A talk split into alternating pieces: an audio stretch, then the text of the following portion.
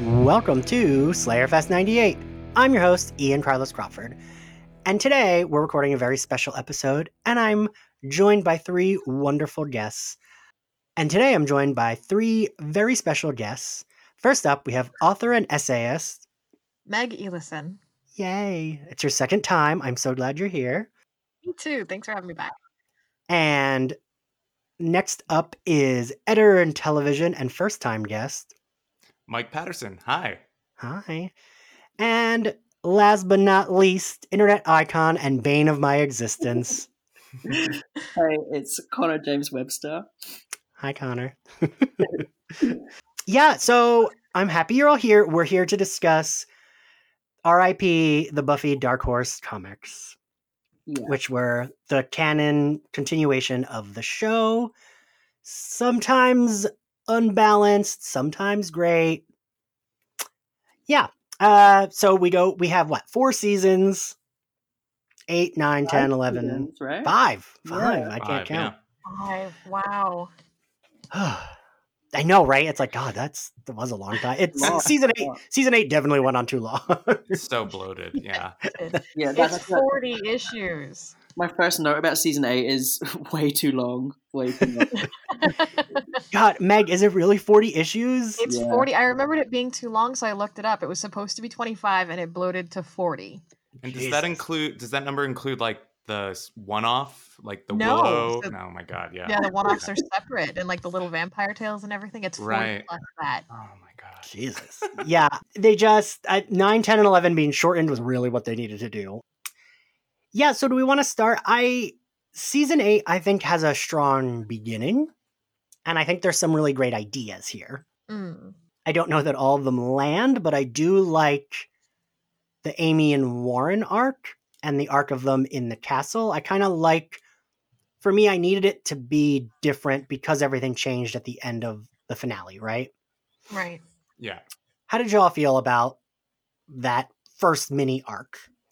Um, I thought it was a strong start. I remember reading it. I was in school when it was like released, and I thought it was just very exciting. Um, I would every month I'd like count down the days to the next issue. Like it was that kind of comic for me. Yeah, same. So that, and that first arc with it being like quite epic and like set in Scotland, and I lived in Scotland, so it was that was like quite cute.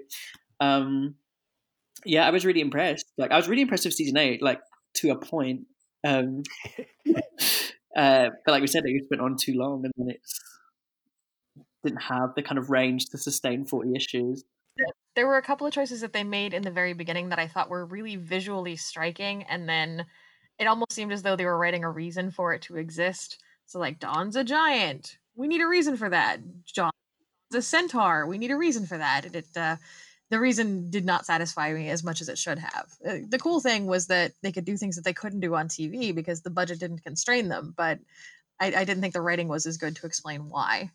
I think that was its like major downfall. The fact that like Joss was concerned with like concepts over character, like what he couldn't do on the show, that he kind of forgot about what he actually did do on the show, and we were left with all these kind of like things just happening, and it was just it just felt quite half baked. And even um, Ian, you said about Amy and Warren, like it was exciting to see them, but those characters didn't go anywhere in the five seasons we got of them.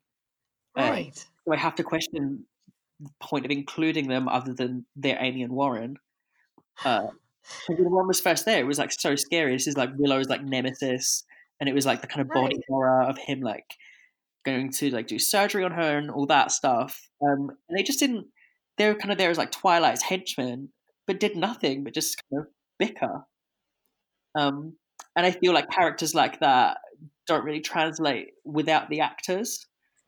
Right. Yeah. Totally. Agreed. yeah, Yeah. I do agree with that. I think I do think a lot of the show because I mean I've said this a million times on the podcast.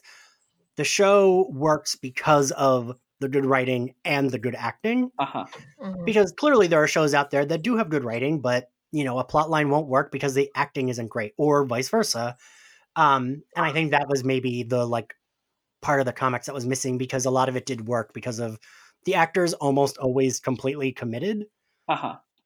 Well, that, that's like the actor's job, you know, is to bring Right. the you know words to life. So I think when you have like writers in season eight, like Joss or like um, Jane Espenson or like is it David Greenwald? Did he do some? Or Drew Goddard? I think Drew Goddard did. Yeah, Drew Goddard I think was more important, but yes. So with them doing like TV um, stuff, but when you compare it to like the second arc by like Vaughan, who is a comic writer, that's arguably the best arc in the series. Or that It season. is. I agree. Um, I'm glad we agree. Uh, but uh, so you can kind of tell people that work in comics and work in TV because a lot of the TV writers are kind of like relying on the actors to bring certain moments alive, and they just don't because the actors aren't there because they're drawings. And it's uh, Mhm. it was a, it's I think it's like teething problems that we didn't really get over until season ten of Buffy. Yeah. um, but Yeah. we were in the end. Well, yeah, and I I mean I think too like television causes limitations for you, right? Like the budget and what you're allowed to do, and um, with that comes like creative problem solving. And when you don't have that anymore, you know that sort of lends itself to well, what can we do that's super, you know, over the top? And then there's really nothing, especially with the actors not being present in like the new characters that are introduced into this comic book series are very flat because there Yeah. there isn't the brilliance of like uh like Mercedes McNabb to like bring a one-dimensional Valley Girl to life, you know. Oh my god, yeah. Yeah. That's that specific reference, yes. Because like yeah, characters like that we loved because of like yeah, they just lucked out with all of their actors, Mhm. even the side character actors being like fucking great. Right. Yeah, I would say I would say Mercedes McNabb, like Tom Lenk, Emma Caulfield, Mhm. like these th- those characters just don't translate to the comic. Um, even uh, Amy Acker, like with Fred and Illyria in the comic, like they just don't feel right because we don't have her specific like portrayal. Um, Yeah. and writers don't really know how to nail that voice without her. Yes, I, I agree with that. Um so I wanted to talk about um Dawn's arc in season eight. Uh There was not? Let's get to it. I know, but yeah, not really an arc, just she has things that happen. yeah, So first she's she's a giant first, Mhm. Right. And we find out it's because she lost her virginity to a warlock, right? no, to Right. A Thrice thrice wise, A thrice wise, which I believe it's a demon. it's a demon that kind of looks like a Lovecraftian thing. Okay. Like there was that really like gross cover that um, Jo Chen done of like her Yeah. making out with this thing. yeah. Right. Yeah. But then she turns into a centaur. hmm Which I was into. I thought that was really cool. Yeah, I liked when she burst in as a centaur and helped fight. Um, and like Xander was like love right that there. Like, that was just Yeah. such silly comic book goodness, but like I could see it happening in the show as well. I could see it happening if they had the budget. Yeah, I know they would they Oh, would yeah. never have had the budget to make that look even remotely not terrible. Not even close, Yeah, yeah. and then she turns into Mecha Dawn. Oof. Oh no, Mechadon. No, uh, yeah, that's when she's still a giant. Oh, is it? She fights Mechadon, uh, a kaiju Tokyo battle thing. Oh, right, right, right. I I don't love I don't love it. No. I don't know, I thought that was so fun. um so I I actually one of you tell me. I don't remember. Do Warren and Amy make it past this arc? Yes. Warren Yeah. and make it to they make it to the end, they just appear, and then when magic ends, Warren turns into slime. And, and Amy Oh. just goes on to appear in Angel and Faith. Right. Oh, right. She does appear in Angel and Faith. I forgot about that. Yeah. Uh, yeah, I mean, I think it has a. Actually, Connor, I wanted to. When you were saying it has a strong start and you were so excited, I remember tearing up reading that opening of her, like, with the team of Slayers jumping out, and there's all those, Yeah. like, it's just like her interior voice. And I felt like I could hear Sarah Michelle Gellar Yeah. reading those lines. And I think it's such a strong start. And then, you know, is it the first or second issue that ends with Willow coming back? Loved it. Issue three, Willow appears, I'm sure. No, wait. End, And of, she- issue, end of issue two. End of issue she And two. she's- references Giles. Oh, Yes. She's like, I'd like to test that theory. Ah, it's perfect. yes, it is perfect. feeling. It's ridiculous. and her outfit, she's wearing that like very, very like season six type Ren Fair outfit. I love it.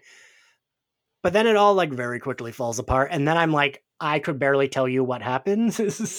it's kind of the way I kind of because I remember it was like they would have four issue arcs and then a one shot between. So you had the opening arc, it was like the castle battle. Then you had the one shot, which is probably the best issue of the series in general, called the Chain, and it was like The the, Chain, Slayer yeah. posing as Buffy, which kind of explains her appearance in Angel season five. Then you Right. have a Giles Faith arc. Then you've got then you've got the lesbian issue, which we should talk about. I don't know if we're ready to talk about Satsu yet. We should talk about Satsu. Wait, we will, but before we get to Satsu, my actually my favorite issue of the entire comic is issue number 10, which is the la- like the issue right after the Faith arc. Her and Willow go to like oh, trying to find out what's happening. And it's written by Joss. Uh huh. It starts off with her having the fantasy about Daniel Craig. Yeah, it's called um. anywhere but here. That's right. Yeah. There we go. I and her and Willow kind of like work through some shit, and I think it's so well done. And it's they're having the conversation that they absolutely needed to have but never had on the show. Mhm. And for me, it's one of the few moments, especially in season eight, that felt like, yes, this is something that 100% makes sense and is something that, like, the show didn't get a chance to address because, you know, by the time Willow's back from being evil, there's an apocalypse happening. So clearly they don't have time to address- discuss. Yeah. Hash this out. Per- yeah. I thought that that scene had been originally written for season seven and that they just could not get to it. So I just imagine yeah. Joss back into the file with everything that was cut from season seven and being like, they're having this talk. Mm, Yeah. it's so good, right? yeah. Yeah. And it makes sense that Willow might feel some kind of way towards, like, you know, all this bad shit happens around them. And I mean, they were on a Hellmouth, but, you know, it just, it makes sense that she might feel some kind of way and also want to protect Kennedy right now. Is it that issue we find out they've actually broken up since then or no? No, well, they don't break up until like Willow's cheating on her throughout all of season eight. Right. With the, like, other demon, right? Demon mermaid, yeah. Yeah. Aluwyn? Is that her name? How you say it? Yeah, I, I don't think know. Alwyn's about right.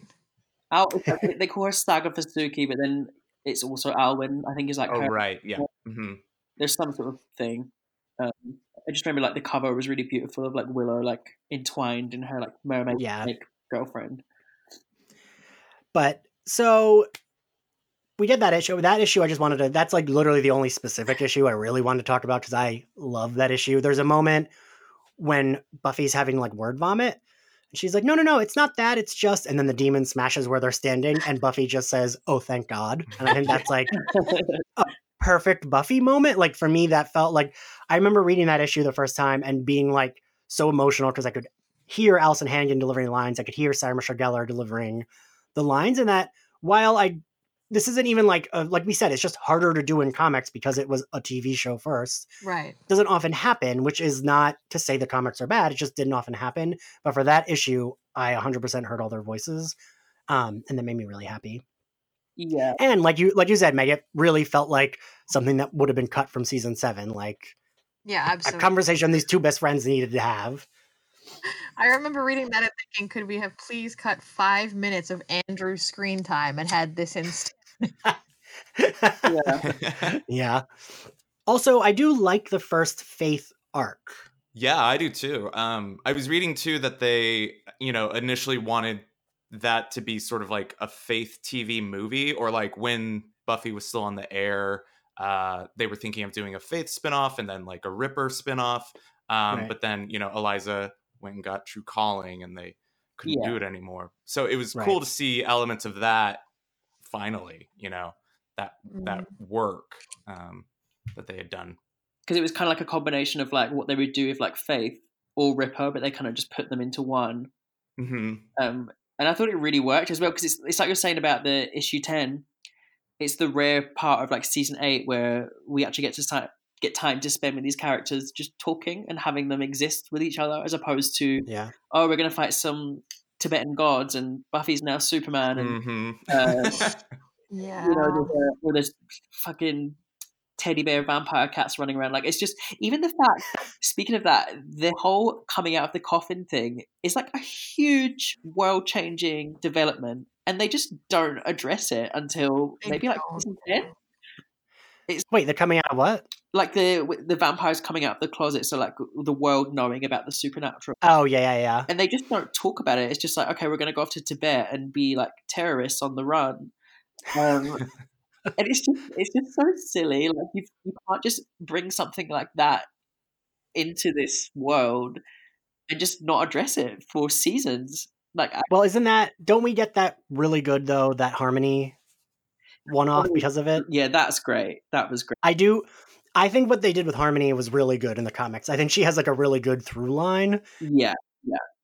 It feels so or- organic for that character, the way things play Yes. out. Like Mhm. Even though the voice isn't fully there for like harmony, it's just that feels that that's what they would do with the character. It just feels right for the character Yes. to go that way, and then to have her become this kind of like spokesperson for the community, like it's just so silly, but it's so good. It's so Buffy. I yeah, I I think anyone that I told who didn't read the comics but like loved the show, and I would tell them about Harmony, they would always be like, "Oh, I like that. That makes sense."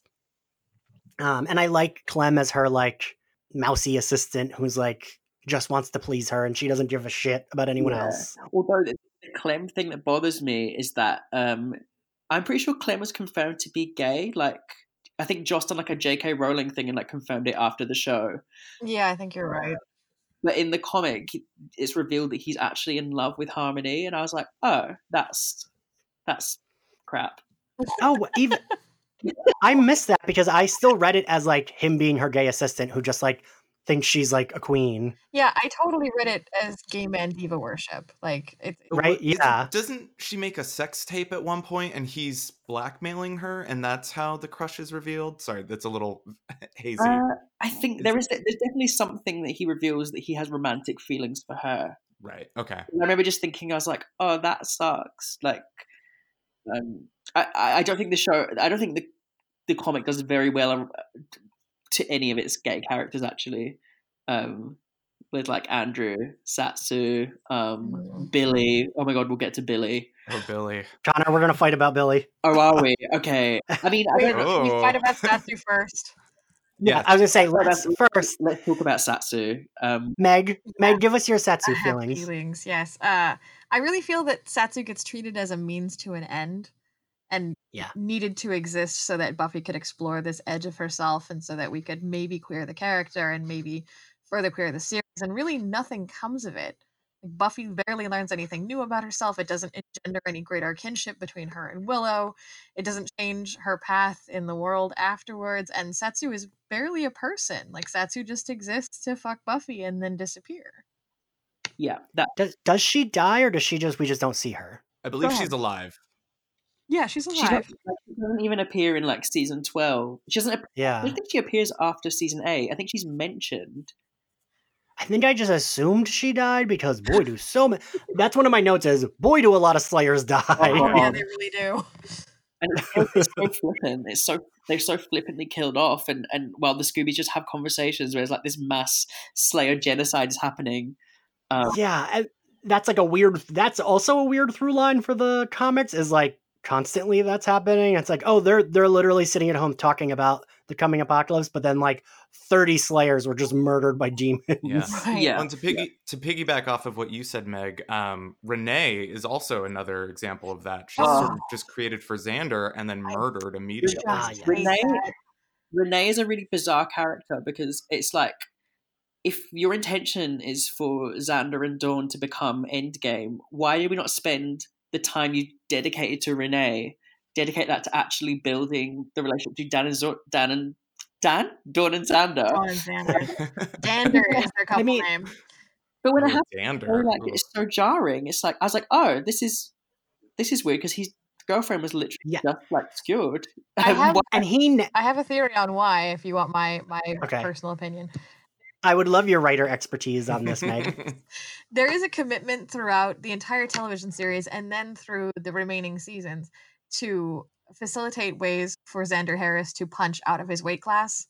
And he is forever after the best looking and most popular girl in school, actual slayers, actual demons, and then kind of settles for Dawn.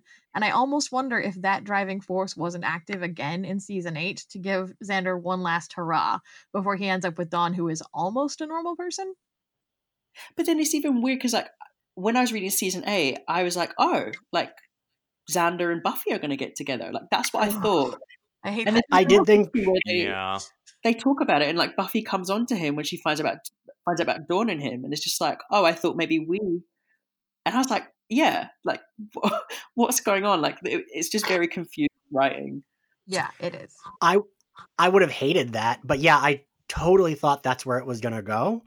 Um, and I, I don't, rem- I don't remember this is true, right? Because so much of Buffy was like beginnings internet, where like you could read, and I mean, not that that doesn't happen now, but you could read something like you, most of your news was from a hosting board, right? So like half of it was true, half of it wasn't. But I do remember reading that like Sarah Michelle Gellar and Nicholas Brendon both wanted her to end up with Xander, Yeah, that's I remember true. reading that too. Yeah. and I never wanted that. Never. No, uh, it's weird. Uh, so, um, I'm I'm totally alone in this. Uh, early on in the series, I was a huge fan of Buffy and Xander. Oh, me too, together. me too. Um, so I have residual. Like I realize now how problematic Xander is. Like I've grown up and figured that out. But like, there's there is a part of me that was always like, oh, I kind of wish they did. And then it started hinting at it in the comics, and I did not want it at all. I was like, oh, I am wrong for wanting this. Oh, like, good. and then it, it never happened. I was like, okay, good, great, okay, we that's settled. Buffy Xander is like the original Hermione Ron. Like literally the most outstanding and, and extraordinary woman you know settles down for not just a normal dude, but like king of mediocre fuckboy. Brutal, Meg. I love it. I, I once uh, bonded with a complete group of strangers because I heard them in a women's restroom talking about how much they hate Xander Harris. oh my god. well, anyway, I just got lost. Oh, um, so Satsu, Dracula. Do we want to talk about the? I like the Dracula arc.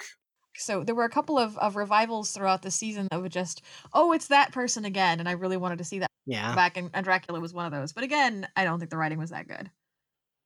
Oh, I, I disagree. I thought the Dracula was fun by making him just going like full hokey villain with him and making him kind of like a a comedy vampire, the likes of like Harmony. Mm. Uh, yeah, I agree. He's like he's such a diva, which I think they didn't really get a chance to do on the show. He's only in one episode, right? But yeah, I I, en- I enjoyed Dracula. I also really liked um, the villains that they had to fight. I liked having a group of you know Japanese vampires turning into wolves. I Those don't know. are that's- awesome. Yeah. Yeah, I grew up like loving anime, so like that was right up my alley. I was I was very into that. That whole arc I thought was like super fun because it just felt to me like, you know, at the start of a season, before you get into like the meat of the big bad, you have this kind of just like monster of the week episode. Like that's what that arc felt like to me. Totally. So we got some Yeah. good like design, like vampires to fight, and you're gonna be in Tokyo, like, and there's a giant mech dawn. Like, let's just have fun. it was fun. That's true. um, I'm glad you already talked. What was in? Now I, I already forgot her name because we have so many names. the Slayer that dies, Renee, like Renee. right- Renee. Renee, Renee. I also felt like read even reading that I was like, oh, she's going to die, right? Like, Yeah, I've seen enough of this show to know that when this happens, this character is going to die. And also, I don't remember really keeping track of who that character was prior to her and Xander falling in love. I think because you had like you had Satsu, Leah, and Rowena as like these three Slayers that had really strong character designs, and Renee just had like a feather earring, and like that's all I really hmm. know her for. And she had a few scenes, maybe like two scenes of Xander, and like prior to her death, and it was just like, okay, like what's the point? Like, And Xander never brings it up again. No. Like that's pretty traumatic. Yeah, I really don't think he does. I Yeah. mean, to be fair, Xander never brought up Jesse again, and that was his best friend. So Oh. That's True. So moving on, uh we haven't even God, we haven't even really talked about Twilight. oh boy. I don't, I don't, I don't want to talk about Twilight. Let's not. So- so I literally last night I was like, I know I know what happens. Like I know that Buffy finds out it's Angel. I know he's like not evil, quote unquote, and then he kills Giles. But I had to like look at the Wikipedia to remind me the why. Like I can't explain this without looking at Wikipedia. Mhm. The why and it's that he was trying to postpone what was going to happen. I think it's like uh, they kind of retconned it. Christos Gage retconned it a bit in the Angel of Faith series, but when I was reading season eight, it kind of checked out for me that Angel is about the bigger picture. Um, Right. Vetlanov's character, it's like, okay, well, for the greater good, we have to do this. And it was really great because it was in character for Buffy to just kind of look at this, what's set in front of her. Like, these, these are the rules, this is your destiny, and her to just kind of say, like, no, like, actually, no. Um, but it, it, it just got a bit too carried away and it wasn't really clear. And then when he killed, he was just mass murdering Slayers and killing Giles, and it just, it was a bit much. And then I think Christos Gage was then like, oh, he was under the thrall of Twilight. Right, because Right. they they had already had their like very absurd cosmic sex. Right. oh my Yeah. god. Yeah. Yeah. The I- flying into mountains sex. Like I uh I, I liked that. I thought that was. Connor, you liked that? I was I'm tired even thinking of it. I it. just thought. I just thought. You know what? Like they, they're kind of like part of this cosmic plan, and it made sense to me. It made sense that that happened. I agree. Um, I, I, it's over the top, but I, I, I do think there is some logic to it. I also just, I'm a Angel Buffy apologist, so seeing them back together, I was like, yep, great, I'm on board. Yeah. I don't care. Aw. I, just, I thought it was quite good for the larger like Buffy Angel mythos as well to be like, oh, by having like Whistler be the one that has to orchestrate them Hmm, to kind of like the one Uh, fixing the universe to go a certain way because all right, all right. Well, Meg, I know I'm going to agree with you. So you tell me, give us your thoughts on this because I think I agree with you. Uh, I, I was not thrilled by bringing Angel back in because I am not an Angel Buffy apologist. He is my second least favorite of the boyfriends. really? Uh, yeah, I hate Riley a lot worse, but he's a for me. And like you said, the story is extremely convoluted. And the thing that you should remember about a story, even if you don't remember who did what to whom and when, is the why. And uh, I feel like Yeah. it's really lose the why in this thread. I didn't mind the the fucking flying through mountains thing because frankly, it's really hard to depict magic sex. Fair. I I think like yeah, part of me is like good for them, good for her. Right. yeah. Like sure, fuck, you know, have this like crazy superhero magic sex, but it just felt like yeah, like one I remember reading that comic when it came out and being like, "What?" And like going back to being like, "What the fuck is going on?" And I was I was I was reading it in floppies and I couldn't remember from issue to issue what the hell Yeah. happened. Yeah. Yeah. Absolutely. Yeah, I remember being like, "I don't understand.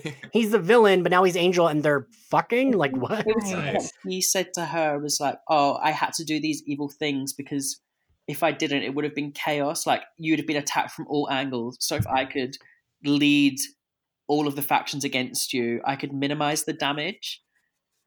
So it's something like that. He's like, "I had to do a little bit of hurt to you just to save you like more hurt." Right. But isn't it But- also like they're they're sort of being I don't want to use the word force, but they're kind But, of like guided. they're not in control of themselves and then they true. finally just give into it. it kind of calls into question the entire Buffy Angel relationship because it's like, well, were they actually in love or was it just the powers that be Oh, sure. forcing these people together? Um, i- i- so it, it could kind of throw the show off a bit. hmm Um, which I kind of always wonder. I was like, what did Buffy and Angel actually talk about when they're together?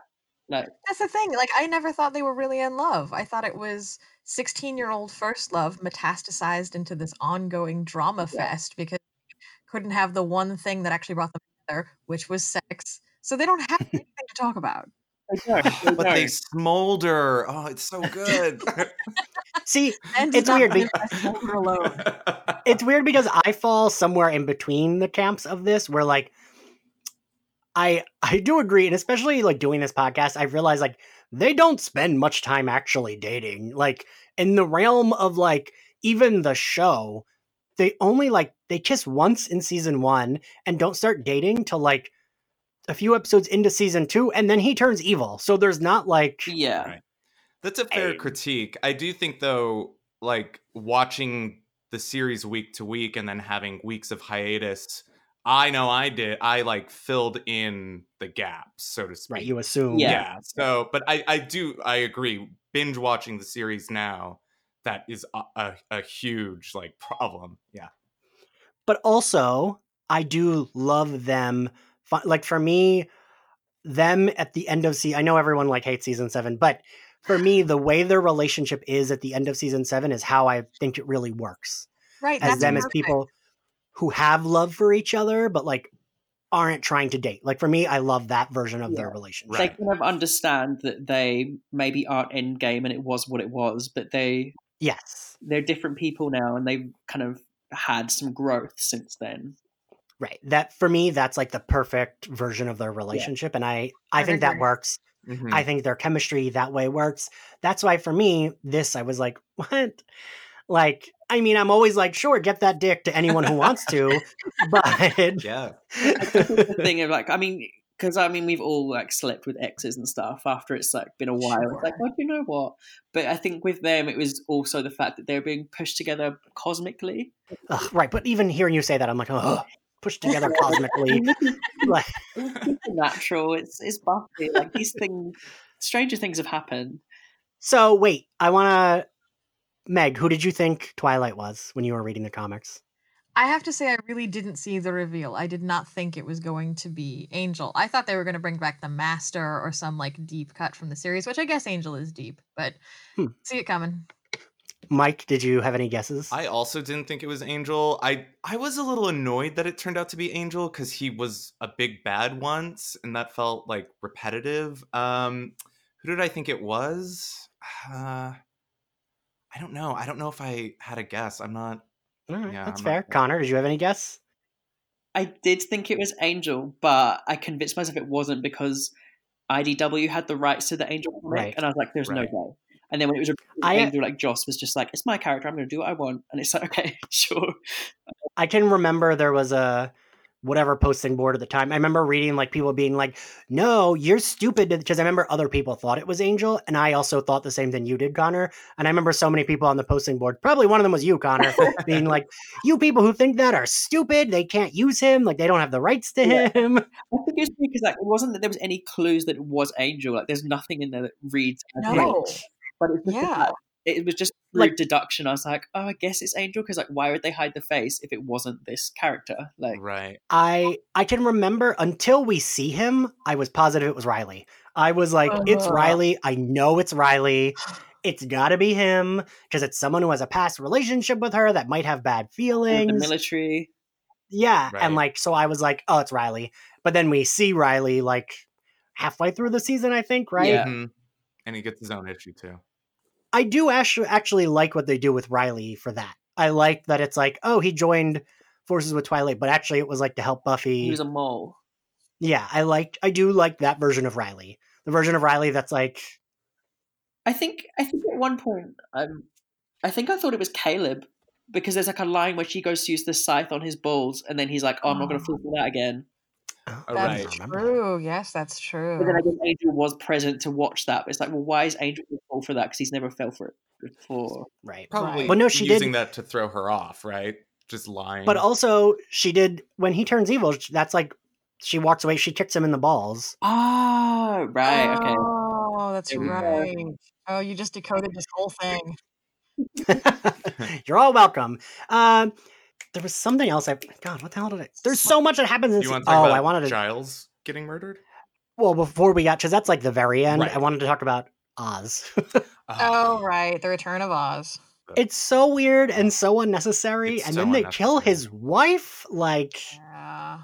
uh, it felt weirdly cruel for a show that is weird for a show that already was weirdly cruel to its characters, right? Yeah.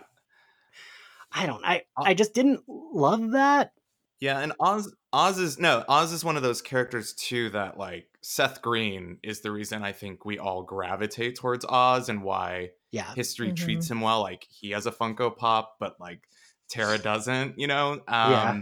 But not a character I felt we needed to spend four issues with again.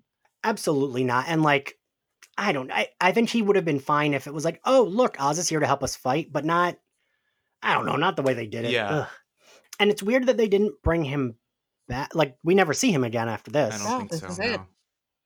And like, ugh, I don't know. Like, does he hate them all? Because I was just talking about how like that issue where Willow's talking about having like the way she feels about keeping Kennedy from Buffy, and I'm like, oh, Oz decides to help them, and his wife is murdered because of they bring this war to like his land. His or doorstep. yeah. And you know that kind There of was- that, that kind of does prove Willow right. Like if you just use Yeah, foil for Willow, you're like, oh crap, Willow's correct about Kennedy. But in the meantime, we have this do nothing arc about a character who was really well loved and didn't get much of a run. yeah, and I do think you're right, Mike. I think Seth Green brings. I mean, I always say when I first got into Buffy, I lied, and it was I just switched around what the truth was, and I said I had a crush on Faith, and I wanted to be Oz, and it was just opposite. I wanted to be Faith, and I had a crush on Right. Oz. Faith and Oz might have had a fun run together. That mm. oh well. I read plenty of fan fiction about that. Oh. I'll tell you. and Connor, was it you when I brought that up? I Was like I even forgot he was in the comics. Uh, maybe because I feel like one of you was like I didn't even remember he was there. as always, like Oz is um, completely underutilized. um, Yeah. yeah, it's a shame. I was excited to see him though. 'cause It's kind of like seeing an old friend, but he Yeah. never did anything with him. so do we want to talk about Giles getting murdered? Oh, yeah, we should. yeah. Um, think- I will tell you all that I remember reading that comic, and I, you know, everything in Buffy makes me cry, but I remember just being mad. I remember I Mhm. didn't cry, I didn't get emotional. I was just like, "Are you fucking kidding me?" and was like mad. uh, Mike, how did you feel when you first read it? yeah i had it i had it spoiled for me because i think at the time i was a little behind on the issues and then i had like just read a form or something and then i i was enraged yeah um i'm still not over it actually I think I um I liked it. Not that I like because Giles is one of my favorite characters, but I just thought Mhm. it was quite beautifully illustrated by Jeanty, and to have him like break his neck like he done to Jenny, I was like, that's kind of poetic. Mhm. Um, right. and I kind of felt like Buffy, like that, like grief and rage. I don't know. It's probably Jeanty's best work on the series, and her like smashing the seed, and um, I uh, yeah, I thought it was, I thought it was good. I th- Meg. I think it leads into a really good arc for Angel as well and Faith. oh, for Um, sure. so I think it was handled well. I, I, Okay. I really agree Meg? with Connor. I think the art is beautiful and perfect. I really love the the echo of parallelism between his death and Jenny Calendar's death. Uh, but I also I was confused about the timing. Uh, they did everything but kill Giles in the seventh season. Like they they relegated Mhm. back of just about everything, and they removed his power and they removed his influence from Buffy. I mean, he was long past due. I thought he was going to die in the final battle. I thought that was it. And you know, the the show has systematically removed anybody who had acted as a parent in her life, and I figured he was the last to go. So I wasn't surprised when it happened. I was, however, I did feel that it was devalued when they brought him back as quickly as they did. I, I came to rapidly understand that death is nothing, and uh, there will be time travel fuckery, and See, okay, that I I love Angel and Faith the ne- the season we get of Angel and Faith so much, and I actually really liked. I don't know. I I really liked the way they brought him back because for me, and I know this is an unfair thing to say, but like we said, like a lot of the stuff doesn't have the same impact because it's not the actors, right? They're just Mhm. drawings, like you said, Connor, and. For me, the death just didn't have the impact, so I needed him to come back and all the stuff of him coming back had more of an impact on me than his death did. Like I teared up the first time Faith hugs him. Aw. And I was like, this is really sweet when she like first sees him and she's so happy. yeah And you know that like Faith, who's really bad at expressing those kind of emotions, also thinks of Giles as a father figure, even though clearly he's like more Buffy's than Yeah, hers. right. And then the moment when Buffy first sees baby Giles as well, I, I thought all that was really sweet. Mhm. I do agree that it does like undercut, but I just didn't have the emotional impact of his death. I was just mad. I don't know. Did any did any of you watch Lost? no. a little bit i've watched it Meg? a little bit. I, I was really upset at how it how it disrespected its audience so completely. there's there's a death in like the last season where like my favorite couple dies together, like drowning in a submarine. Ooh. And that's the only other time on like something I loved when characters died, and I'm like, I'm not crying, I'm just very angry. Like, why are you doing this? um, but anyway, I think it's Wait. like comics though. I don't know. I think because I'm so like versed in like comic book culture, like death happens so often, and um, it's so often reversed at the same time. And like this comic had kind of it- it- actually the entire Buffy series constantly brings back characters that have been like killed off, apart But from the- Tara. Yeah, there are exceptions, right? Like Tara and um, I guess Anya. Joyce, uh, Yeah. Anya. Anya sort of comes back, right? But not really. Um, I think too, the anger originally was kind of like where it, it didn't seem like they knew where they were going, and so they were just doing things, right? The the, the storytellers were just doing things to do them. Right. Um, so it felt very unearned. But then, thankfully, I think we do get resolution when in Angel and Faith season nine, when Angel succeeds in bringing him back to life. Um, and so, thankful, like I'm thankful for that at least. Um, I think it's wrap that up. like Giles' resurrection, like it felt earned, where a lot of resurrections in like fiction just feel like, oh, the writer wants to use this character again. Mhm. The Giles one, it actually felt like uh, a long form story. Um, it wasn't just done in an arc; it was a whole season of development for Angel and. Yes. and yeah. um, it was hard fought, and it I don't know, it just felt um, it, it felt right for me to read Mhm. that. Uh, I, I- yeah, because killing Giles is it does kind of feel pointless. Um, but it's probably a case of like, oh, it's the season finale. Like, we need to have some sort of like death impact. I guess Giles is the most expendable. Um, and, and- but it just it kind of fell a little flat. If you'd already read the comic and not the series, like why would you? But if if you had, it's kind of like, oh, here's this character that appeared in one arc, like in issue what six to ten, and it's like he's not in the book until until the last arc again. It's just like there was no really setup for it to be upsetting because he wasn't a presence in the comic. yeah. I don't. Does that make sense? I don't know. I'm kind of bad. yeah i think i think i think that does yeah well and so they destroy magic right the seed of magic's gone magic disappears and that leads us into season nine Mike, would you like to start us off Oh. with season nine? yeah um so you know uh they destroy magic and then uh the beginning of season nine there's no more magic buffy moves to san francisco and she's got roommates right yeah, roommates who are never um developed. quickly forgotten that guy's always shirtless though whatever his name is And isn't isn't her isn't the one woman doesn't she become a slayer? Yeah, it turns out she's a Slayer that's been there sent there to like spy on Buffy or something. Right. She's one of Right. the rogue slayers, yeah. But that doesn't go. Right. That goes literally nowhere. with under simone's command right Yes, name? Simone Doppler, she's running that. Lots So of she's the one that goes to Angel and Faith, right? Right. Yes. I I forget. Is it this season or is it next season when they have the plot device that I actually really like that like they cleanse a haunted building and that's why they move into that building? That's season ten. Is it 10? That's ten. Shit. Where they That's get right. a Okay. sitcom like apartment. Um, right. nine. My main thing that happened in it is kind of like the what I think is the single worst storyline in Buffy is uh the robot abortion. Yeah. Oh, Oh, right. yeah Right. buffy thinks she's pregnant. Do you guys remember do you remember before that story happened and there was this kind of art going around of buffy with just one arm and it was this big thing where it's like oh like gonna make buffy like an amputee like she's gonna be like disabled. Um and i was like oh i was like that's kind of cool because like i was reading walking dead at the time and like rick had his hand cut off and i was like oh like this makes sense like why hasn't buffy had any injuries for like nine years so it's like okay this is coming. And then it turned out it was a robot arm and it was a mislead. And it's like andrew had like date raped her for her protection. And it was just it was just like, nonsense. Yeah, it was nonsense. especially when you're reading angel and faith at the same time like this is such a prestige comic. And you're looking at me and i'm like i mean they've done bots before and it's been great but the way it was done was so gross and so Yeah. badly written and it was badly drawn like cliff richard's art was not good for that arc Mm. I remember that. I, I forgot about that until you just said that, but I remember being very exhausted by that arc.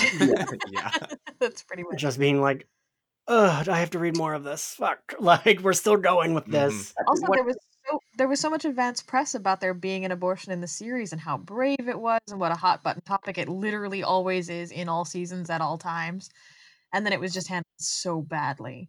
Well, I think I think the actual the initial abortion issue I think is one of the strongest issues of the comic series. But then they No, that that part's great. Yeah. I was just like, oh, I was like, this is this is really heavy, and having her go through the decision, and if they just followed through and just had Buffy have an abortion, have that as part of this series, Right. Yeah. Yeah, that's the thing. Like uh, they, Yeah. they pulled the rug out from under it after doing all that hard work. it's such a shame. It's such. A, I don't know if that was like editorial. It was like, oh, we don't want to put Buffy through that, and I was like, well, why not? It happens to so many women, and Buffy is meant to represent, you know, that. It's also it's, it's a very safe and minor procedure, and the more we underscore the fact that characters' lives go on afterward immediately, yes. barely an interruption, the better off we'll be. That's Yeah. a really good point. they had like defended it and were like, oh well, the point of it was to show that Buffy like makes the choice and like goes through the options. I'm like, that's such a cop out. Like that's It so, right because Mm. yeah i i mean yes meg everything you just said um what's that movie obvious child i love that movie love that. That's that's the best I've ever seen it done. yes i i think it's like yes i wish the show had just been like oh look she had an abortion and she's going on with her life Yep. she's still a fucking superhero like ugh Like it, yeah that makes that made me so mad. it was awful. Incidentally, Shrill just handled it like perfectly and did exactly that. oh Better yeah example. I just finished that series i was very upset that i thought it was a full season then it was only six episodes Oh. when i was like wait Girl, we all were. uh, yeah, what else happens in season nine, Mike? Uh, well, I, why am I the season nine go to? um, I'll help though. I've got the notes up. Um, so we meet uh, Detective Dowling, oh, I love. Um, Oh, Dowling. yeah. who runs the Mm. supernatural division of the police department um, in San Francisco. Um, and I don't know about you guys, but I was really disappointed we didn't, never got to see Kate again from Angel. Yeah, I really liked Kate. she's she's mentioned um like she's in LA doing the exact same thing Dowling's doing, but I'm like, why? Just why couldn't transfer we her. yeah, exactly. yeah, because I think wouldn't she want to know what Angel just did a few months ago, like from Buffy? I don't know. I feel like Kate is like one of my most hated characters outside of Connor. so I'm kind of happy to see her again. but it would be nice to have like a reference. But I was like, I'm not mad. I'm not mad. I I also don't like her. wow. Okay. um, I hate to agree with Connor, but um, I I like Dowling. I liked so like right like the like liberal shitty punk teen of me is like Buffy can't be a cop. I know. I agree. But then also but then also I'm like, okay, this makes sense. Like she could pay bills with this money. Mhm. Ah, there are literal demons. Ah. I mean, she is protecting people. It's Right, Buffy's always been a cop. right. Yeah, it's more she was just getting paid for like advising them on supernatural cases. Like, oh, God, Meg, hearing you say Buffy's always been a cop, I just like cringe. I was like, "Ugh." I mean, within a very specific framework, but her job is literally like the enforcement of magical law. I know. I'm sorry. I know, right? So then that's where like the like for me, that's why I'm like I can kind of okay because like there are literal monsters like walking on the street who like you know have horns and special powers. So okay, sure. you know, and in on Slayer Fest like season six, we just covered Flooded where Anya says like, "Oh, you should charge," Right. Mhm. and I'm like, I mean, it doesn't not make sense. Like He's right. yeah, Anya's always right. she is. You know, is this the season where Kennedy hires her for yeah, I love that arc. That was fun. I think that's a really good Kennedy. One, it's a good Kennedy arc, hmm and two, Kennedy's smart. Like that makes sense, right? It makes some. It makes sense because Kennedy, like, I love Kennedy. Okay, I'm just not going to apologize about it. I think she's incredible, and I think she's a far more capable Slayer and put together woman than Buffy or Faith. So to have her thrive in this post, you know, supernatural out in the world, and just be like, "Do you know what? I'm a business bitch. I'm going to run a business. Yes. And Buffy and Faith are going to work for me." And um, and she doesn't need them. She doesn't need them. She doesn't need Willow. She's just doing her thing and monopolizing on her powers. I love that. She's got such agency as a character. It's a shame that we don't see more of her. Yeah, and that she's just so like dismissed in I think the fan community, right? Like people that haven't read these stories still hate her, and I think that's Right. unfair. I think the same goes for Dawn too, right? I sort of like Dawn more after after reading the comics, and we'll get there. Maybe we'll get there. I don't know. it's like Dawn, Riley, and Kennedy are like the unholy trilogy or trinity of um characters everyone hates. But I Mhm. love them all. I love them. They're family. Um, I don't know that I love them all, but I I do think all of them serve their purpose. I think Kennedy and Riley both served the purpose for the person they were dating. Like they were the like kind of boring rebound that Buffy needed and that Willow absolutely like Willow absolutely needed someone who could fuck and someone who like was the total opposite of Tara as like her rebound. Yeah, she needed a top, and she got one. Yeah. and that's Yeah. fine. So good for her. Yeah, Uh, and I do think It's like Lucille Bluth. yes. Go. I, I- I do think that Kennedy is much better in uh, the post-show seasons than she was in the show. Like exactly like you said, she's a rebound, she's a necessary top, whatever. But she, Yeah. one of the only Slayers to really see what it means to be a non-unique Slayer in the world and put that to work. And, and hmm like the way she shows off her agency, the way she separates herself from the more powerful people in her life is really admirable. And we don't see hardly anyone else doing that. Yes. And a thing that I remember being confused about, which you all can clarify for me probably, I remember reading it and being like, wait, but do they have powers or no? Like when she destroyed the Seed of Wonder, I thought it took away everyone's Slayer powers but No, vampires and slayers were unchanged. It just I think it's what the normal Oh. Slayers are going to be called. I think it was something like that. Right, no new slayers will be called. and- Oh. yeah, it's a little like catch twenty two situation. Right. Right. Okay. That makes more sense. So, also, do we get Billy in this season? yeah, do, yeah, yeah. Billy. All right, Connor, let's fight because I'm going to say Buffy, uh, Billy's arc made me tear up. I loved it. I kept thinking of how much, as like the little queer boy that I was, like I would have loved seeing that. Yeah, I don't know. Uh, What did. So, are you all unanimous about not liking it? Um, I mean, I I like the representation aspect of it. I have problems with it overall, though. Um, that's yeah. I think with Billy, it was the way it was. I thought it was kind of patronizing the way it was written. And as Spencer said, like, oh well, we have a lot of like gay men that like the show, so we're just gonna write a gay man as a Slayer. And I was like, but men aren't Slayers. And I was like, if you really wanted to go there and do it, you would do a story about a trans Slayer. Like, Yeah. But instead, you cop out and you give us this kind of Mary Sue-ish character. It's like, oh, I'm a Slayer just because I like the idea of it. Yeah. well, there's a difference between the idea of it and the fact that it's in canon is that it's a it, it's a calling, it's a destiny, and like why has no one else in the show ever done that before? You can't just. I, I just found it really badly written, and the character is just kind of so good at everything, and nothing ever goes wrong for him. Um, and Buffy just loves him and gets him to move in with her after meeting him once. And she's Yeah. like, she doesn't even treat the Slayer she had with that much like. And it's just we're reading it and being like, why aren't we telling a trans story? Like, Got the it. men need to be Slayers. Like it kind of just shits on the whole concept.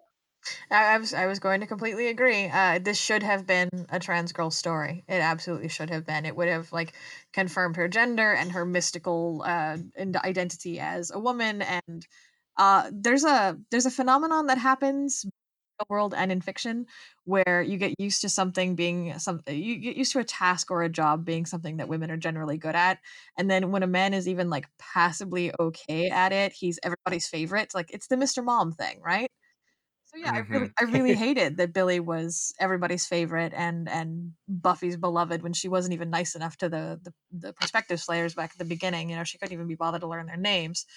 Uh, so yeah, Billy pissed me off a lot. uh, it should have been a different story, and uh, he frankly comes off as a, a Mary Sue, like you said, like far too competent for no good reason. This, this reads like a self insert in somebody's fanfic. Yeah. A Billy Sue. Yes, he's a Billy Sue. He's a he's a uh, what's that? Is that Gary Lou or whatever? All right. So, you're all making very good points. I still like him, but I will. I do uh, see everyone's point. I think it's the case. Like, I don't know. I didn't really feel like I needed to be seen with a gay male character in the show. As like I'm already feel seen in so many characters, regardless of their sexuality. Um, and I was like, if we are going to talk about gay characters in the show, then why don't we explore Andrew more, or just explore Willow's like lesbianism more. hmm Um, I don't I don't know. I just think I didn't need it, and I just felt it. It, it was it was so fan fictiony. Um, I didn't a pat on the back for being like, oh, our gay we have gay fans and we like them. I I didn't need that. I just, Uh, is this also the season where they where she te- yeah this is the season where she teams up with Illyria right Yes, I love Illyria. Because- that was cool. I love Illyria in the comics I think she works really well with Buffy which isn't a, a duo I would have ever imagined would work well like it didn't occur to me Yeah.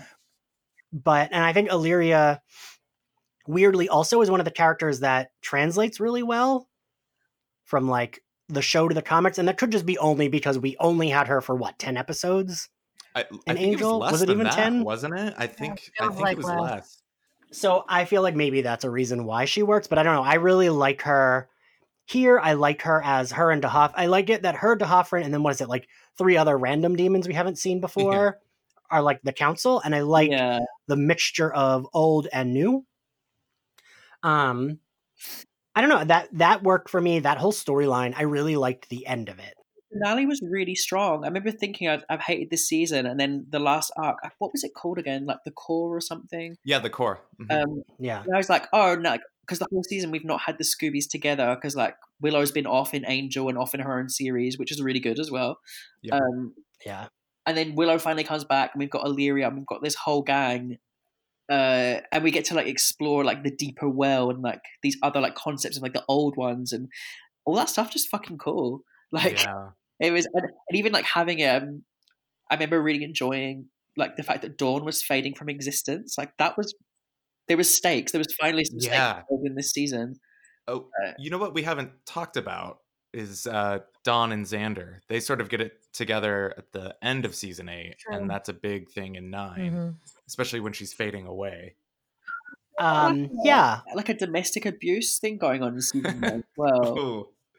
Or like it was hinted like Xander was like having rage issues due to his feelings of powerlessness during the Twilight Saga. Right. Um, right. and it was kind of just a hint that he might have been like hitting Dawn, but she was like, "It's fine." Um, did anyone else read that? Was that just not I- It wasn't far never- off. No, I think you're right. I never Go got ahead, that Meg. he was hitting her because Buffy would have put him in the next week. I, I just was angry Yeah. all the time and that she's Dawn and can't bear up to any of the even most basic pressures of life and has to screech about it.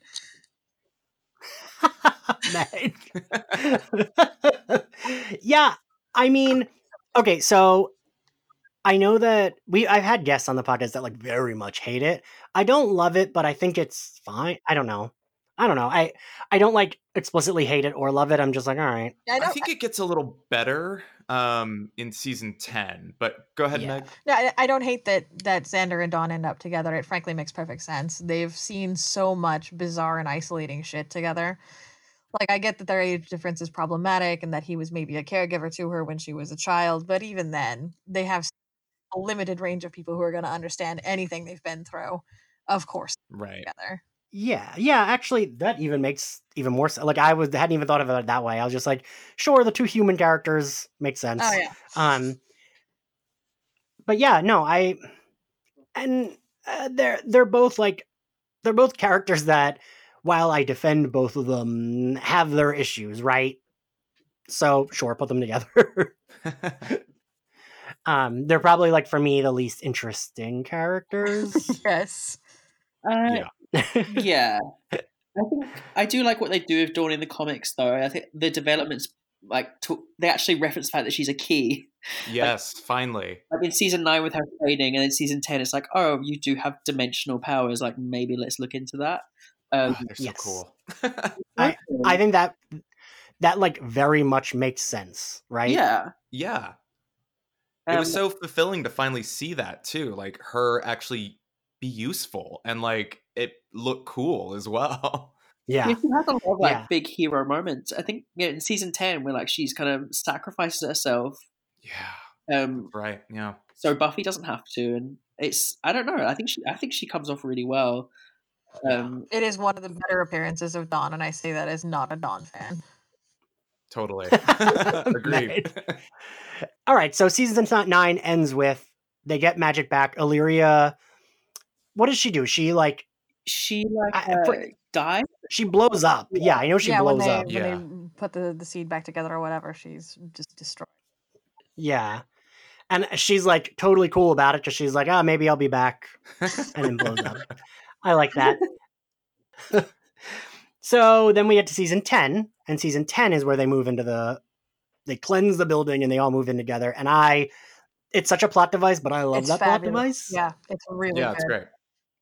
Kind of sitcom thing where they live across the hall from each other. Like it's great. It's great. yeah, it, it puts them all in the same place. Great. Like, I, I don't know. I, they needed a reason for them all to be in the same, and like, same building. Sure, sure, sure. It was haunted. It's now not haunted. Great.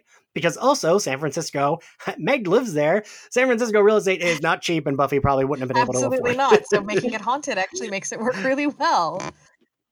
Yeah. right? Is she uh, is she not just a barista at this point? Like she's not even a cop yet. Uh, yes, Well, yeah, correct. that's why she ab- she absolutely wouldn't have been able to afford it. That's why. we're all just hoping to find like a desperately haunted property. like we all want that. See, Meg, that's what you need to do. You're like, oh, the ghouls live on the third floor. It's fine. They're really good tenants. they keep to themselves. Sometimes they eat some people, but you know, whatever. Totally worth it. What the hell else happens in season ten? Okay, Um, uh, oh, we go all.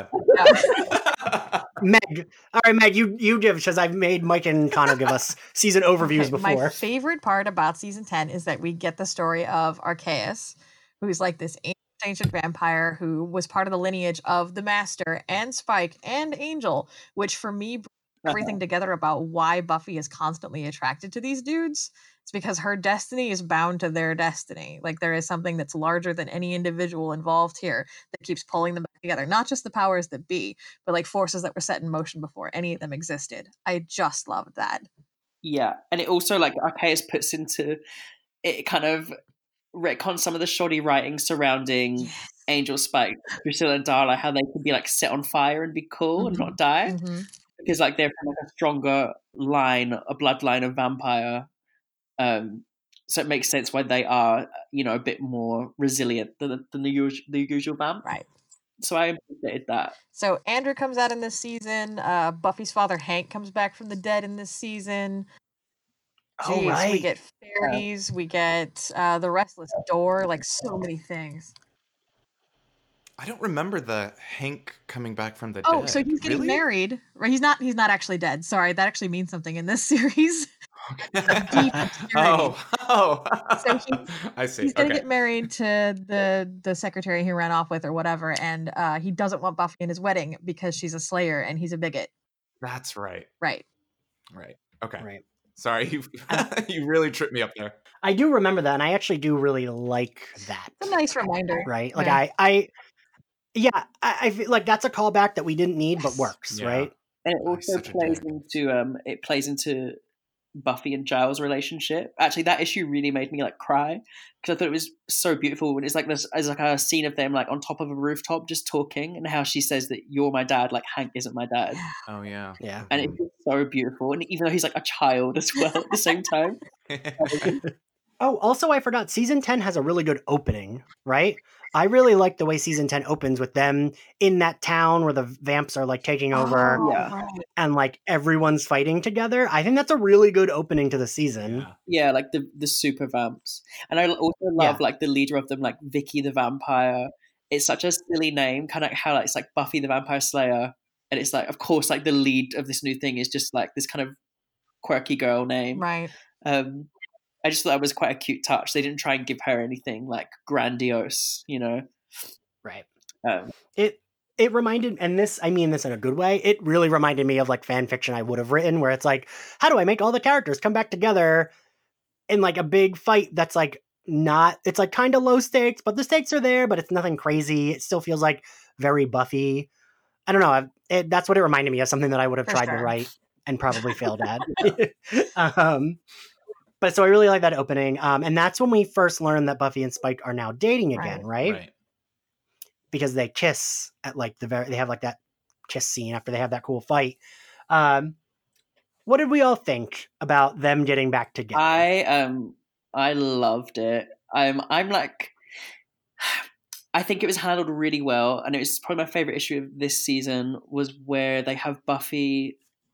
It's kind of like got like a rape metaphor, and it's also Yeah, triggers. Yeah. it's also dealing with the fact that Spike attempted to rape her, and they kind of they've never really got into that. They've kind of just like whiffed that away in the show. Um, but it's like okay, well, these are they're in a relationship now. They're in an actual relationship, so we kind of have to address it. Um, and I think it's done really well. Um, and I just kind of love them just being able to exist as a couple and not have any melodrama. And just the fact that they get on well, Yeah. they have chemistry. Why not? Like he's part of the unit. Yeah. Uh, Mike, did you like it? Oh, I uh, agree. I've never liked Buffy and Spike together. Um, I actually really don't care for Spike that much. Um, but Oh. uh, yeah, well, I mean, I think he's funny and charming in season two. But uh, anyway, that's another. That's for another time. Um, I bought into this, and I thought it was really well done, and I was surprised at how much I liked it because I tried not to at first, um, but they they got me. It worked. I thought. It's also the first time the series has allowed Buffy to have a healthy, happy relationship. Yeah. It took 10 fucking seasons to be like, oh, here's a positive sexual and romantic experience for you. Like, it was just nice to have that. Um, and just even like when Angel questions her about it, but it's just, it, I don't know, it just felt right for those characters at that time to be in a couple. Um, it didn't feel like it was pandering to like spuffy shippers either. Um, Right. it would just kind of, I don't know, it just felt, it just felt organic for the writing to go that way. And Meg, as someone who said that Spike was your first favorite, how did you feel yeah, about I'm uh, indefensible, flaming trash. I I love Spike and I am pro Spuffy all the time. Uh, I can't really fully defend it with his past actions, like he did what he did, and there's no fixing that. And it is absolutely obscene to suggest that a survivor should be with the person who victimized her. But look, life is complicated, and I always felt that Spike understood her. And uh, Angel is capable of being her comrade, but as we discussed, they have nothing in common to talk about. Yeah. Yeah. And uh, Yeah. Spike gets her when she's at her lowest, when she's when she's alone, when she's contemplating having an abortion, when like all these terrible things happen, Spike is there, and, and that's one of the reasons that I stay Spuffy trash. So no, of course I wasn't into it. I've, it felt like fan service. It felt like uh, this is a really it season. Like ten fixes a lot of things and like brings us out of the slide that nine was in. And I think this is one of those things that they thought was a fix that we wanted to see Buffy healthy, balanced, happy, and with her first love. And uh, I don't, I don't want any of those things. I want Buffy uh, messy, complicated, Meg! confused, and fucking the house down. I love that you hate it and I love it. Like it's that's perfect. I love that. That's that is really funny. I because I'm also Spuffy trash, but I loved it. I was so happy that like they seem to have this regular relationship and they address those things and ah, for me it worked. That's fair. That's fair. But It was kind of like on Parks and Rec when Ben and Leslie finally got together, like and the writers were like, "Well, we don't ever want to introduce too much drama between them, right? So we'll keep them separated." Right. um, but they're still together. So like, you know, it, it seemed like their paths, like they always came together as a couple, right, in the season, but then they were always kind of doing their own things. Um, Yeah. So there couldn't be so much drama. Um, right. I, I, Yeah, I think it's just important to show that Buffy can have a relationship, and even when it ends, it ends. It, it, it feels like it should end when it does as well. It's not just they're not end game. It's just like that was a time in our lives where we were both receptive to each other romantically yeah. and intimately. Well, it ends off screen, so to speak, right? Like, I, I think they're Yeah. still together by the end of the season, but then, It's- right. Then season It's just 12 they're just friends who Yeah. right. yeah, Okay. Which I appreciated, but also I I don't know. I want it whatever, doesn't matter. We'll get there. I was gonna say before we move on from season ten, um, Anya's ghost appears as well, and how do we all? Oh feel right, about that's that? season 10. Yeah. I I will say I was very happy to have her back. Same. I didn't love the way it the turn it took. Once I started cuz like right they I mean not so subtly, they do it on purpose, hint at like oh she's probably evil. uh, as soon as that started coming up, I was like, I'm gonna be really annoyed. Like I thought it was gonna be the first evil doing some like dumb shenanigans. I was glad that wasn't the case. But also, I don't know that I can accurately tell you. Is it that D'Hoffryn created her, Yeah, Yeah. um, she's a copy of Anya's like. like persona, right? Yeah, it's not Anya. It's just a copy that he used to like manipulate the Scoobies, and oh, he got her. He wanted it because he missed Anya, and then used her. but she thought she was. she Anya, did. right? She thought she, It's like and then she finds out that her existence isn't real, and that she's just Right, right. And then she kind of snaps. because uh, it's it's okay. It's just the series is never done torturing Anya, which makes me terribly sad. Even when she's not real, she has to be depressed. And uh, also, this appearance of Anya reminds me of when a brand resurrects a dead celebrity through like the magic of CGI and or God. whatever. Very that, very That is that. yeah. I do. I, I think one of the things I really liked about season ten was actually they um shown us that vengeance demons are a threat. Like, Yeah. you have these reality altering demons who are fucking strong and can withstand flesh wounds. So it's like, let's go into that. Like, D'Hoffryn is scary, and I he's love D'Hoffryn. Yeah, I love as that Hoffer doing comes back. yeah. He's one of my favorite characters throughout, and he's excellent in this season. Yeah having him there as a big bad and like being being like that a season long threat. I was like, oh, this is great. Like, this is Yeah. a great use. And um, because I feel that vengeance demons were always so underbaked in the series, which is weird considering Anya was like a main character for like three or four seasons. Right. Yeah. Yeah. Um, so season 10 ends with, you know, they have this big battle where it's, what is it? D'Hoffryn, the fake Anya, and Jonathan, Jonathan, Well, a bunch yeah. of vengeance demons. Jonathan. Right. I knew that there was another ghost. God. And then I actually really like that the battle ends, D'Hoffryn gets away, and Buffy just teleports other dimension and chops his fucking head off. I really like that ending. Yeah, yeah. Uh, I don't know. And, but does Illyria come back in Buffy or no? She just comes back on Angel. Yeah, she's never in Buffy again. Or Oh, okay. no, she's in um season twelve of Yeah, Buffy.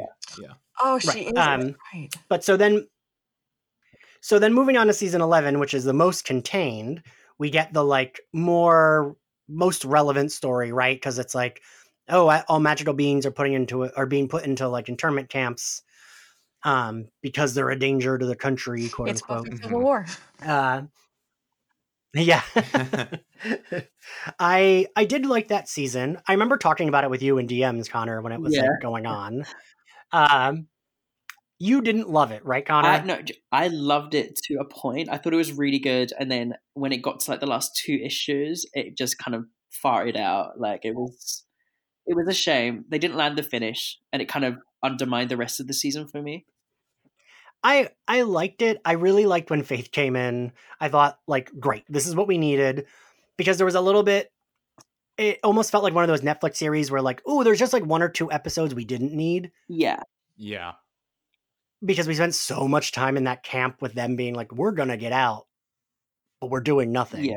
Like I did like the camp stuff though. I thought it was, um, I thought it was interesting, but I feel like the metaphor they were going for didn't really have as much weight, I think, as they anticipated, just because it was full of soulless killers. Right. Right. The Adam Sass has said this on the podcast a lot of times. How like sometimes when we're making a metaphor, like don't use monsters because it doesn't quite land. Yeah, yeah. how in like True Blood when it's like God hates fangs, and it's like oh, but also those vampires are murdering everyone they see. yeah, yeah. Yeah, True Blood could be Yeah. Michael Lane. no, it really Oh, couldn't. I, did, I really liked the um the kind of the slayers that they had. I can't remember the name, but they had that you know that blonde slayer that was basically like a really beefy Buffy. Um, Yeah. I love them as like antagonists because they felt like a threat in the way that Glory felt like a threat. Um, Yes.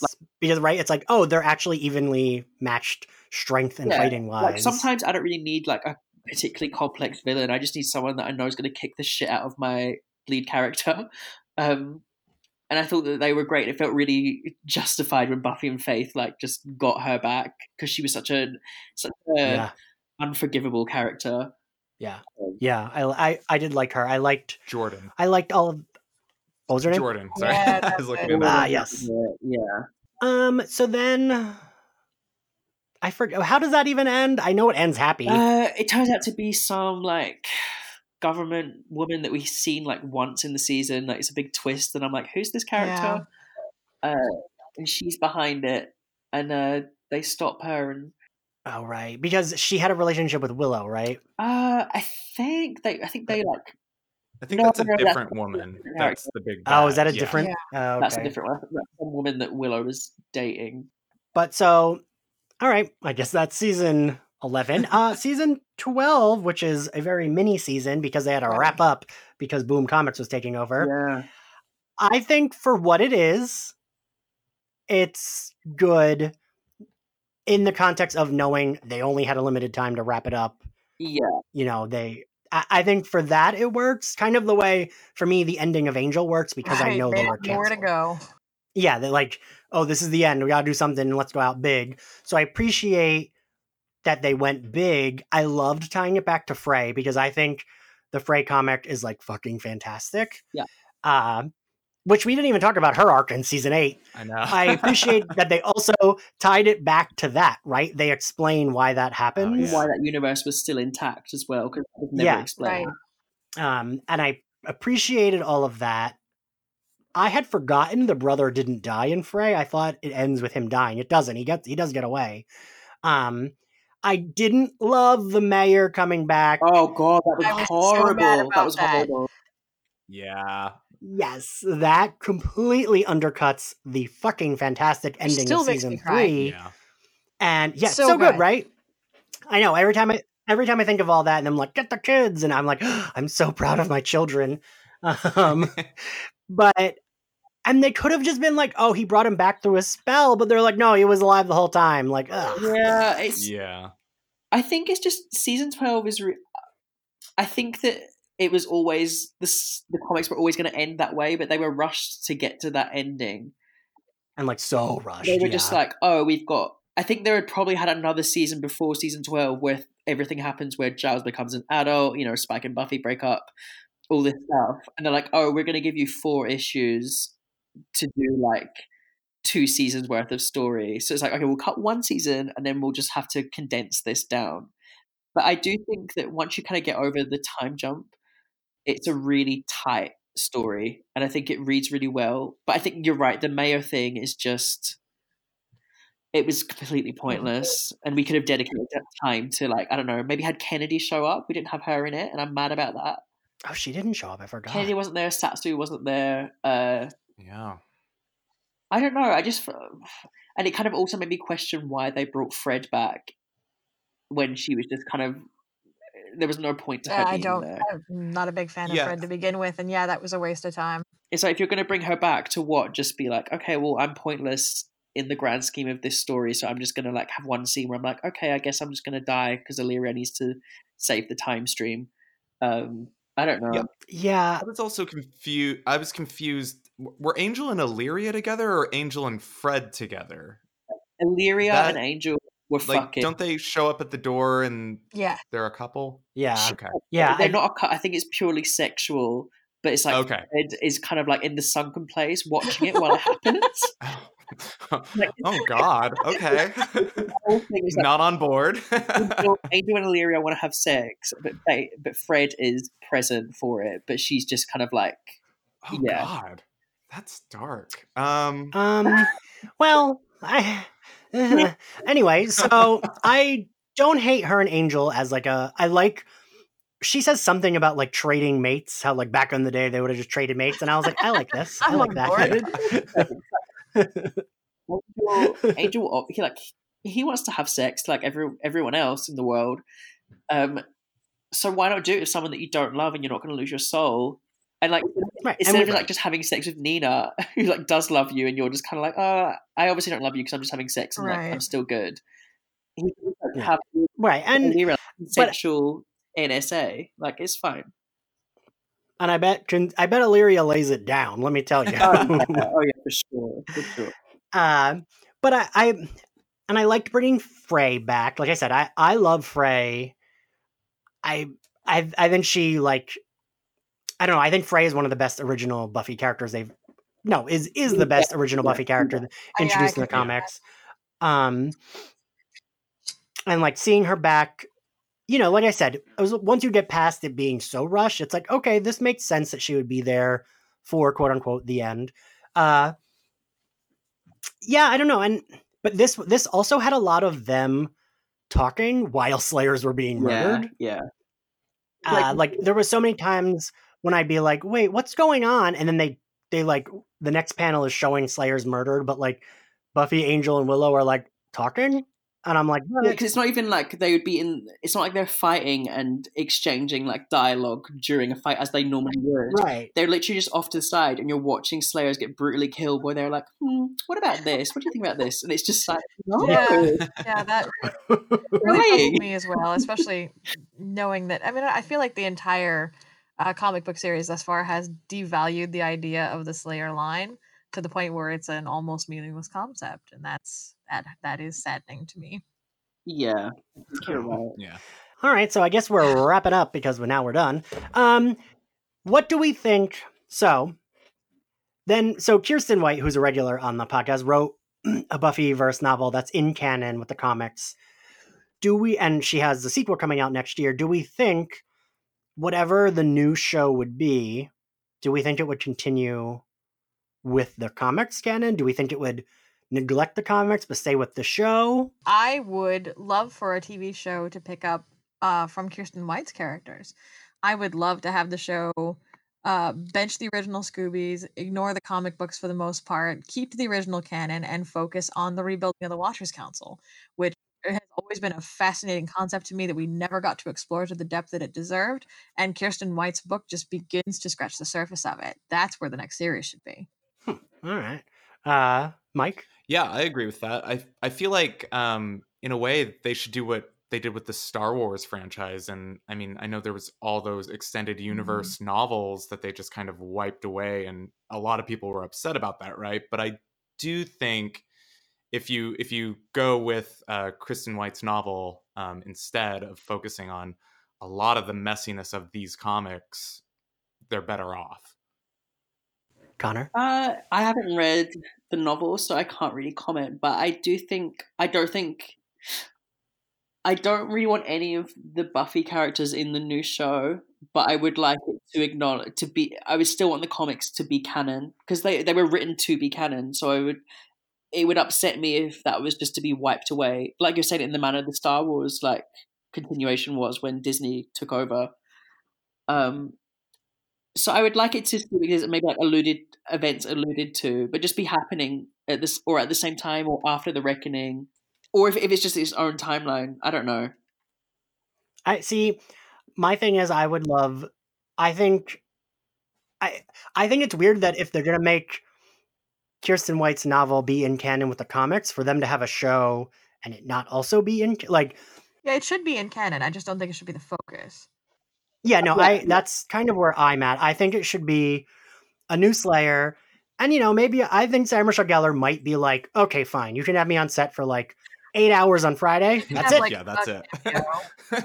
and I'll film like and I'll film for two episodes mm-hmm. and I for me that's fine.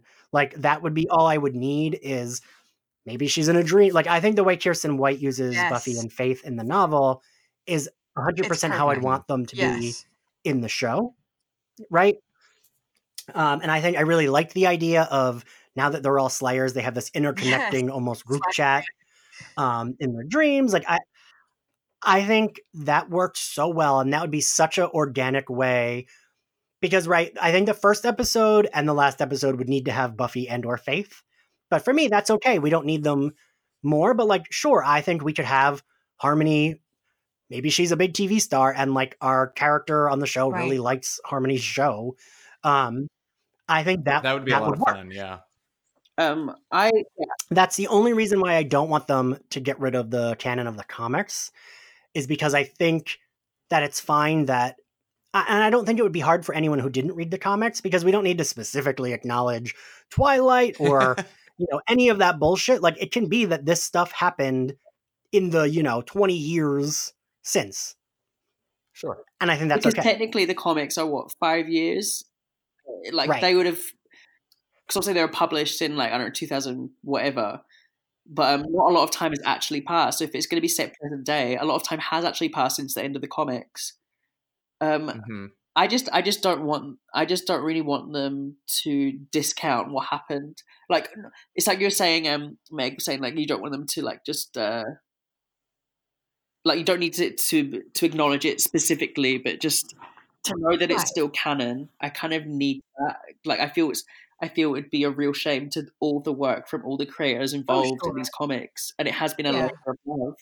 I would just hate to see that amount to nothing. It's like okay, do over.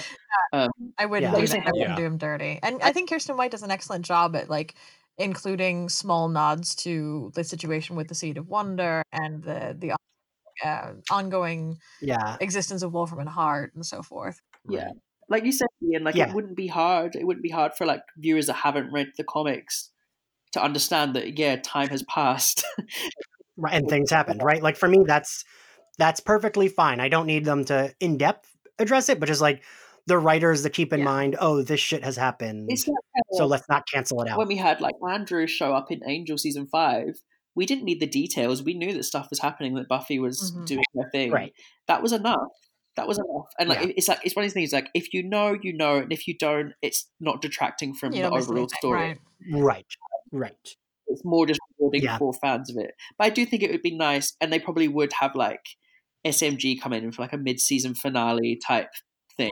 Yeah Um, like maybe she like has a pivotal she hands off Mm. the scythe maybe or something yeah, sure like i don't care The handing of the scythe would be nice because Yeah, that that'd be that would be a real like moment. But um, I mean, I kind of I'm kind of of the mind like with the show, I would quite like them to do like an anthology series, like a Tales series. I I actually think that would 100% work if it's like, oh, here's this Slayer this season, but if they're all like they can still be canon, so it's like they're all in the same universe. So even if it's like the first season is a teen Slayer set in present day, and the next season, like then we still can get cameos from characters we know from the Yeah. original series. There's, there's so much potential for world building there, and you can even you can do like what kind of horror story does. I know you're not a fan, Ian, but you can do what they do and have it just set in different periods, like some in the future, some in the past. And Yeah. uh, there's just so much storytelling potential there. I think it'd be a real, real shame for them to not could even tap go into back- that. Get some justice for Kendra. Ooh, yeah. I'd love I'd love that. that. A I mean, she looks um, even yeah. younger now, Bianca Lawson. I know. Ageless. All right, y'all. Thank you for joining me for this very special episode discussing the comics. Um, thank you for agreeing to do this because it was very hard to find three people that have read all the comics. They're missing out. People that aren't reading have missed out. I think Agreed. but if you want to follow me on social media, I am at Ian X Carlos on all social media platforms. If you want to follow our podcast, SlayerFest98, we are at SlayerFest X98 on social media, and you can find us on Spotify, SoundCloud, Google Play, iTunes, Podbean. And if you like our podcast, feel free to support us on Patreon, where you can hear some patron exclusive episodes. Connor, where can everyone find you? I am at Controversial, one N, Irish spelling on Twitter. And Meg, where can everyone find you? I'm at Meg Elison on Twitter and megelison.com for everything bigger than that. And Mike? I'm at Michael Ryan P, and my website is mikepattersonedits.com. And Mike also helped me with our fabulous season five video, so you can thank him Oh, for that was that. such good work. Ian did a lot of it, but I did. He was not. very patient helping me not know what I am doing. Um, but yeah, thank you all for listening, and we'll see you all next time. Bye. Bye. Bye.